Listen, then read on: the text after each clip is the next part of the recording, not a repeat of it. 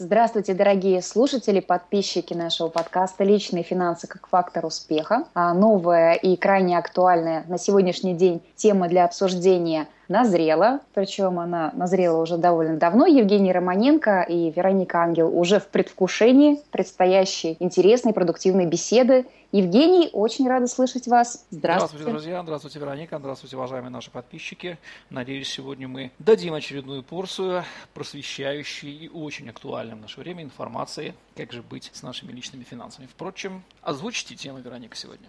Сегодня тема непростая но очень нужная. Ввиду сложившейся ситуации в стране, она касается огромнейшего количества населения нашей страны не только. Мы с вами будем обсуждать тему, как выбраться из долгов. Действительно, а, по статистике, по данным, кредитная нагрузка на россиян именно потребительскими кредитами, она очень колоссальная. Потому что последние годы банки, сами знаете, только и делали, что раздували потребительское кредитование, поэтому сложно сейчас найти, наверное, россиянин. Я думаю, что среди наших уважаемых слушателей их большинство, кто наверняка сейчас имеет какую-то кредиторскую задолженность на своем балансе. Выразимся так вот по-научному, да, проще говоря, имеет долги перед кем-то. Ну, впрочем, давайте по порядку. Да, как мы уже выяснили в предыдущих выпусках, что есть плохие и хорошие долги. О да, эта тема очень избитая. Поясню смысл этих фраз, термины плохие и хорошие долги, они были введены Робертом Киосаки, и я думаю, не без причины, чтобы привлечь к себе внимание. Что значит плохой долг или хороший долг? Как вообще долг может быть плохим или хорошим?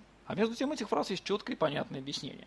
А вот как вы сами думаете, Раника, что такое хороший долг? Ну, мы уже с вами уже обсуждали, поэтому э, эксперимент будет не совсем чистый. Согласен. Ну что ж, не будем тогда томить ожидания наших уважаемых слушателей. Хороший долг, э, дамы и господа, это тот долг, который вы берете для того, чтобы он принес вам какой-то профит, какую-то прибыль. Ну, классический пример, если у вас есть черный ящик, который дает 10% годовых, то согласитесь, если у вас есть возможность взять где-то деньги под 5% годовых и плюхнуть их в этот черный ящик как можно дольше, то я думаю, вопрос, где найти максимально возможную сумму под этот процент, у вас станет и будет очень сильно быстро разрешен, потому что выгода очевидна. Это долг хороший, его брать имеет смысл. А поэтому дадим определение хорошего долга. Это долг в привязке к жизни, к практике. Долг, который берется для инвестиции для развития в бизнес при четком понимании, что вы получите доходность достаточную для возврата тела кредита и процентов, и на этом заработаете. Безусловно, тут есть риск, о нем поговорим дальше. А вот плохой долг, как следует из названия, это долг, который не ведет к дополнительной прибыли у вас, а лишь облегчает вам опустошение вашего собственного кошелька. Проще говоря, это долг или кредит, который берется для того, чтобы его прокушать, проесть или потратить. То есть потребить. Вот это вот, к сожалению, таких, дол таких долгов, вот именно о таких долгах, об избавлении от таких долгов мы сегодня будем по большей части говорить, потому что от них имеет смысл, конечно, избавиться. А хорошие долги, чем их больше, тем их лучше. Но ими да. занимаются в основном предприниматели, которые понимают, что делают.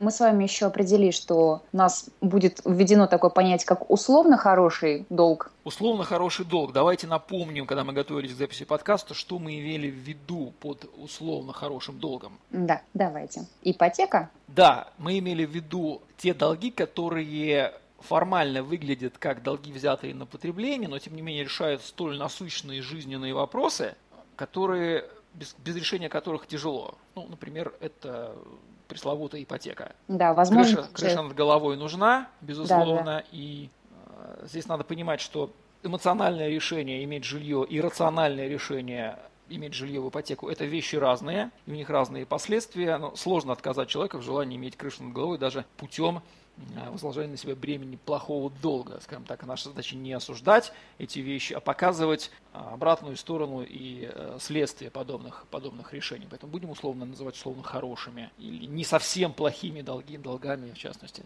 ипотеку. А вот условно нехорошие, это чисто долги, берущиеся на потребление. Допустим, вы взяли кредитную карту известного российского банка, пошли и пошопились хорошенько, оставили в каком-то торговом центре 1050. У вас их не было, вы списали их с кредита, в итоге вы с сумкой, конечно, накопленных вещей, вы сделали шопинг, шопотерапию, но тем не менее вы пробили себе дыру в вашем балансе, вы положили 50 тысяч кредита, вам его выплачивать. И выплатите вы не 50, а 1080, 100, в зависимости от того, на какой срок вы их растянете. Понимаете, да. Безусловно, понимаем. Также, когда мы с вами готовились к записи этого выпуска, мы определили, что все-таки долги – это признак плохого а, низкого финансового интеллекта. Ну, давайте поговорим об этом. Давайте поговорим об этом. Давайте задумаемся, вот в какой ситуации, чисто от жизни сейчас идем, да, в какой ситуации человек тратит то, чего он не имеет. Собственно, в вопросе уже скрывается ответ, пусть он из ваших уст раненько прозвучит. Почему человек вдруг решает потратить то, чего не имеет? Ведь он этого не имеет. Ну, причин может быть множество, мы это тоже обсуждали. Это может Можно быть... ли, скажите, вот в реальном мире израсходовать то, чего у вас нет? А, Можно, если совет... вы это да. приобретете где-то. Скажем так, если вы не можете какой-то ресурс приобрести способом, не хочется говорить законным, ну, так, заработанным способом, да, вы можете временно взять чужой если вам нужно его израсходовать. То есть одолжить. Одолжить можно не только деньги, одолжить можно любой ресурс. Можно одолжить сапоги, например, на вечер, на свидание. Можно одолжить платье, можно одолжить денег. Можно одолжить а, чужого мужа, например, чтобы он а, починил, допустим, душ, да? Такое тоже бывает. Но вернемся к деньгам. То есть, когда у человека нет денег, нет ресурса, но ему очень надо их потратить на что-то, он совершает долг. Займ. Берет, совершает займ, да первой части этой фразы четко и однозначно сказано, сигнал, дружок, у тебя нет этого ресурса. То есть ты не получил его тем путем, который исключает одалживание. Ты не заработал ресурс. Ты должен это понимать. Поэтому, если ты хочешь что-то сильно хочешь, и у тебя нет на это ресурса, и ты вписываешься в долг, ты должен понимать, что ты не сдал жизненный экзамен, и формально, и фактически по жизненным принципам ты не готов к тому, чтобы эту вещь иметь. У тебя, дорогой мой или дорогая моя, ресурсов на это нет сейчас в наличии. Но что у тебя есть? У тебя есть желание эмоциональное, заряженное. И мозги начинают работать так, как я могу это получить, не имея ресурса. Вот что на самом деле скрывается под долгом, любым, плохим или хорошим. Понимаете, куда я клоню? Значит, вы не имеете права с точки зрения мироздания купить эту вещь. Нет у вас денег. Но ведь это так тяжело согласиться с этой точки зрения. И так в этом не заинтересованы разнообразные продавцы кредитов. Они же говорят вам, что вы этого достойны, что позвольте себе это прямо сейчас. Да, Зачем откладывать, жить надо нужно. сейчас. Что они делают? Как вы думаете, что они делают? На какие кнопочки они нажимают? На какие? Они на рациональные триггеры нажимают? На эмоциональные? Случае. Конечно же, на эмоциональные, на эмоциональные. В этом их работа. И вы поддаетесь. Так вот, вердикт. Вы покупаете в кредит тогда, когда вы не имеете права это покупать. Именно поэтому вы этим кредитом и пользуетесь, вы к нему прибегаете. Если бы вы имели право эту вещь купить, у вас были бы эти ресурсы, они были бы заработаны, они были бы получены путем, исключающим долги. А раз у вас их нет, значит вы не имеете. Но вы хотите казаться другим. Вы хотите не быть тем, а казаться другим. Для этого вы приобретаете вещь. Заметьте, большинство покупок в кредит совершается тогда и только тогда, когда человек, не будучи внутри тем, кто имеет право, он хочет казаться этим. И тут факт наличия кредита мгновенно проявляет, выявляет этого человека, во всей своей красе показывает. Поэтому можно смело, да простят меня наши слушатели, говорить, показывать пальцем на человека, если есть кредит у тебя, да есть, значит ты хочешь казаться тем, кем ты не являешься. Можно смело его в этом уличать. Большинство, если мы говорим чисто про плохие долги, взятые бездумно, рационально, для того, чтобы, когда можно было, не, если бы не эмоциональная мотивация, вот если ее отбросить, да, то рационального обоснования в пользу этой покупки в долг, ну просто не было бы. Ну, вот классический шопинг там на 30-50 тысяч, чтобы просто вылечить свои э, душевные травмы, это совершенно нерациональная эмоциональная вещь. Вы хотите казаться тем, кем не являетесь. Вот такое, может быть, длинное, нудное, но тем не менее глубинно копающее и исчерпывающее объяснение вам, Вероника, и нашим уважаемым слушателям. Да, так мало того, что не вылечить таким шопингом и свои раны, так еще и есть возможность очень хорошо зачерпнуть из своего будущего ресурсов, потенциала, времени Совершенно и, и сил. Правильно. Вспомните по практике, сколько длится удовлетворение,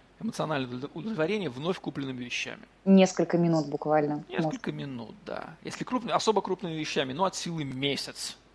Ну год вы будете рады, а потом все, эмоциональный накал. А вот дыра, которую вы пробиваете, она сразу может быть эмоциональная, а потом наплывает рациональное восприятие, вы понимаете, что у вас есть долг, который надо погашать, и процент на него капает. И избавиться вы от этого не можете с той скоростью, с какой приобрели эту мгновенно вещь.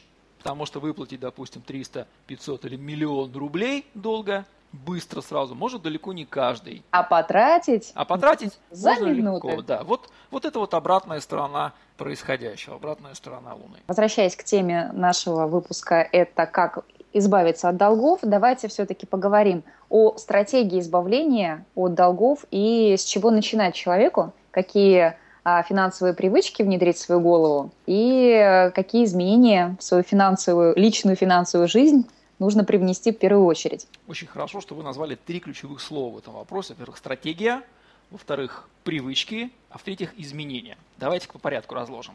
Итак, на мой взгляд, стратегия избавления от долгов, а мне кажется, что после всего вышесказанного мало у кого останется сомнение, что плохие долги не являются союзниками человека с высоким финансовым интеллектом. И финансово Абсолютно. грамотный человек обязан из них избавляться, как от ранее совершенных в молодости ошибок. Кайф в данном случае заключается в том, что ошибки, совершенные в молодости, в обычной жизни исправить нельзя, а вот с финансовой точки зрения исправить можно.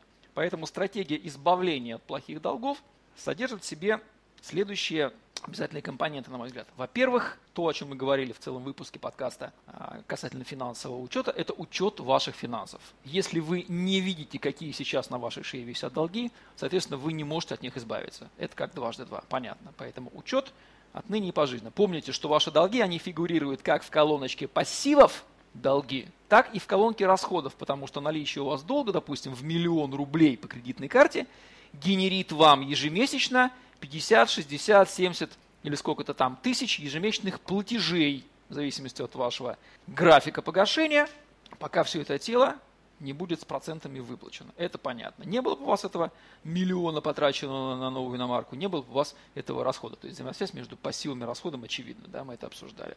Далее, после того, как мы ведем учет, мы э, направляем, берем для себя правило максимально быстрое погашение плохих долгов. Во-первых, плохие долги, они, как правило, очень дорогие. Доходность, особенно в Верно. современной России, по ним зашкаливает за десятки, иногда даже по особо худшим случаям, по коротким э, долгам, нам небольшие суммы, она может подбираться и к 120% годовых. Да. Наши люди этого не считают. Нужно понимать доходность, реальную доходность, э, вернее, стоимость вашего пассива. Посчитайте все выплаты, если видите, что вы взяли кредит под 50% годовых, так такой кредит, уважаемые дамы и господа, нужно избавиться от него как можно скорее. Можно даже залезть, временно зажать пояса так, чтобы погасить его по максимуму. Слава богу, возможность досрочного погашения, чего очень не любят кредиторы в лице банков, она предусмотрена в договорах. То есть максимально быстро. А где взять ресурсы на погашение этого долга? В собственном бюджете. Третий компонент. Планируйте свои расходы так, выделите ту часть, которую вы сейчас тратите на такси, булочки и малопонятное времяпрепровождение под луной в летнем Петербурге, направьте за несколько месяцев эти высвободившиеся расходы, которые вы спланировали, направьте на погашение этого дорогущего пассива. Вот прям заставьте себя уменьшить физически сумму долга в вашем балансе с x тысяч, сотен тысяч рублей до нуля. Когда вы вздохнете, скажете, фу, последний платеж подписали, все, больше вы не платите. Тогда у вас чудесным образом в расходной части бюджета избавится, у вас исчезнет эта строка платежи по кредиту. Это серьезное облегчение. Еще раз резюмируем. Финансовый учет, знание своих активов, пассивов, доходов и расходов, понимание, какие платежи вы несете по кредиту, планирование расходов, чтобы их сократить и изыскать эти ресурсы, направить их в погашение кредита. Подробнее об этом смотрите, э, слушайте наш выпуск подкаста про Э, планирования расходов, он отдельно так и называется. Это что касается стратегии. Здесь понятно? Да, и напрочь запрещайте себе превышать свои расходы. А, э, да, совершенно верно. Это вписывается да, в, в, доходами, да. в, в, понятие планирования расходов. Чтобы э, изыскать резервы в, вашем балансе, нужно контролировать, чтобы расходы были не просто не больше расходов, а доходов, а меньше, чтобы вот эти вот превышения возьмите. Это уже больше, наверное, относится к финансовым, к, э, к привычкам, да, какие привычки мы внедряем, чтобы э, не вызывать появление новых долгов. А привычки, привычки следующие. Одну мы уже сказали, это запрет дефицита бюджета, не уподобляйтесь современным государствам, не допускайте ситуации, что у вас расходы больше ваших доходов. Помните, что если расходы у вас больше доходов, по крайней мере то, что вы посчитали по расходам, больше того, что вы посчитали по доходам, это значит, что вы либо не помните ваши доходы, либо, к сожалению, добираете их где-то из заемных средств. А если у вас в кошельке водятся кредитные карты, то наверняка вы прекрасно знаете, либо от себя скрываете, что вы пользуетесь этими картами. Поэтому финансовое планирование, сведение доходов с расходами и запрет на превышение расходов над доходами – это есть первая хорошая финансовая привычка, которая исключит образование долгов в будущем, плохих долгов. Вы просто начинаете контролировать, потреблять ровно столько, насколько вы имеете. Но если ваше желание зудящее тратить больше уж никак не соответствует с доходами, которые вы сейчас получаете – особенно у предпринимателей, которые привыкли к широкому образу жизни, и оказалось, что они залезали в финансы своего бизнеса, да, как такое часто бывает. Что вам нужно делать? Увеличивайте доходы. Начинайте жестко думать в направлении, как увеличить свои доходы. Вот это вот уже конструктивное, целенаправленное и правильное течение мысли. Да, Конечно начинать же, становиться, а не казаться. Совершенно верно. Начинайте меняться. Помните формулу «быть, делать, иметь». Становитесь другим. Быть чтобы другое делать, чтобы иметь больше. Если вы сейчас зарабатываете 100 тысяч рублей, а тратите 150, 50 покрывая из кредита, то вам надо поднимать свои доходы в два раза. Становитесь предпринимателем, расширяйте бизнес, не знаю, в каком квадранте вы сейчас находитесь, послушайте наш подкаст, выпуск насчет квадранта, там об этом всем сказано. Или обратитесь к нам за личной консультацией, думаю, мы сумеем ее провести. Но становитесь другим быть, вы будете больше иметь. И тогда чудесным образом ваши доходы вырастут. Вот это вот следующая финансовая привычка. В общем, балансируйте, не превышайте. Из этой привычки все. Ну и эмоционально, безусловно, эмоционально а, отключайте эмоциональное принятие решения при покупке. Повесьте себе в кошелек или куда вы там а, бумажку с надписью «А оно мне точно надо». И каждый раз, когда вы достаете средства платежа, наличные деньги, либо кредитные карты, пусть ваш, ваша совесть, не просто глаза, ваша совесть, нос к носу встречается с этой фразой – да, избегайте возможности, чтобы манипулировали вашей эмоциональной составляющей. Совершенно верно. Лишний раз не ходите, не ходите по торговым центрам, вкусно пахнущим, где играет хорошая музыка, где все сделано для того, чтобы облегчить ваш карман. Причем там на месте посадить ваш на очередной кредит. Ну, просто, грубо говоря, если вы понимаете, что вы пьяница или алкоголик, отловите в себе эту привычку.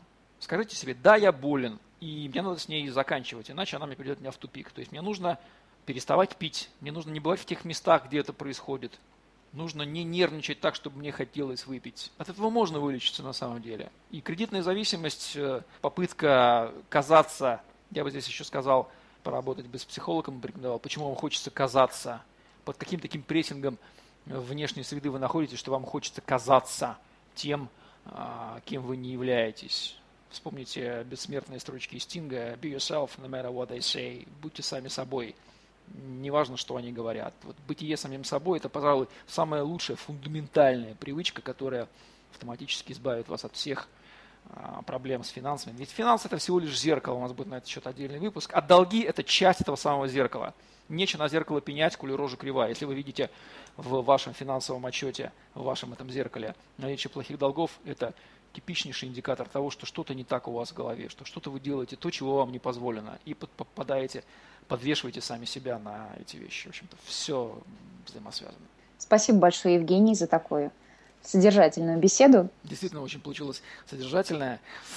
А, надеюсь, познавательная и поможет нашим уважаемым слушателям разобраться. Дорогие друзья, будьте собой, становитесь, а не пытайтесь казаться, и волшебным образом плохие долги испарятся из вашей личной финансовой жизни. А кроме того, что они испарятся, вы начнете наблюдать у себя профицит бюджет – это сладкое слово, или по-русски говоря, излишки средств, которые можете потратить действительно на то удовольствие, которое вы реально заслужили, потому что эти удовольствия будут обеспечены вашими реальными доходами, оставшихся от ваших спланированных расходов. Вот тогда вы будете иметь полное право подарить себе радость эмоциональная, не переживая о том, что это пробьет очередную дыру в вашем бюджете, и вы будете пытаться казаться. Вот тут вы будете быть. И не только вы, а ваши близкие и родные, которых вы порадуете дополнительными профицитами вашего бюджета. Профицитных вам бюджетов, дорогие Совершенно. наши слушатели. Пожелаем нам всем профицитных бюджетов и нашим государствам тоже. Желаем. Подписывайтесь на наш подкаст. До новых встреч. До новых встреч.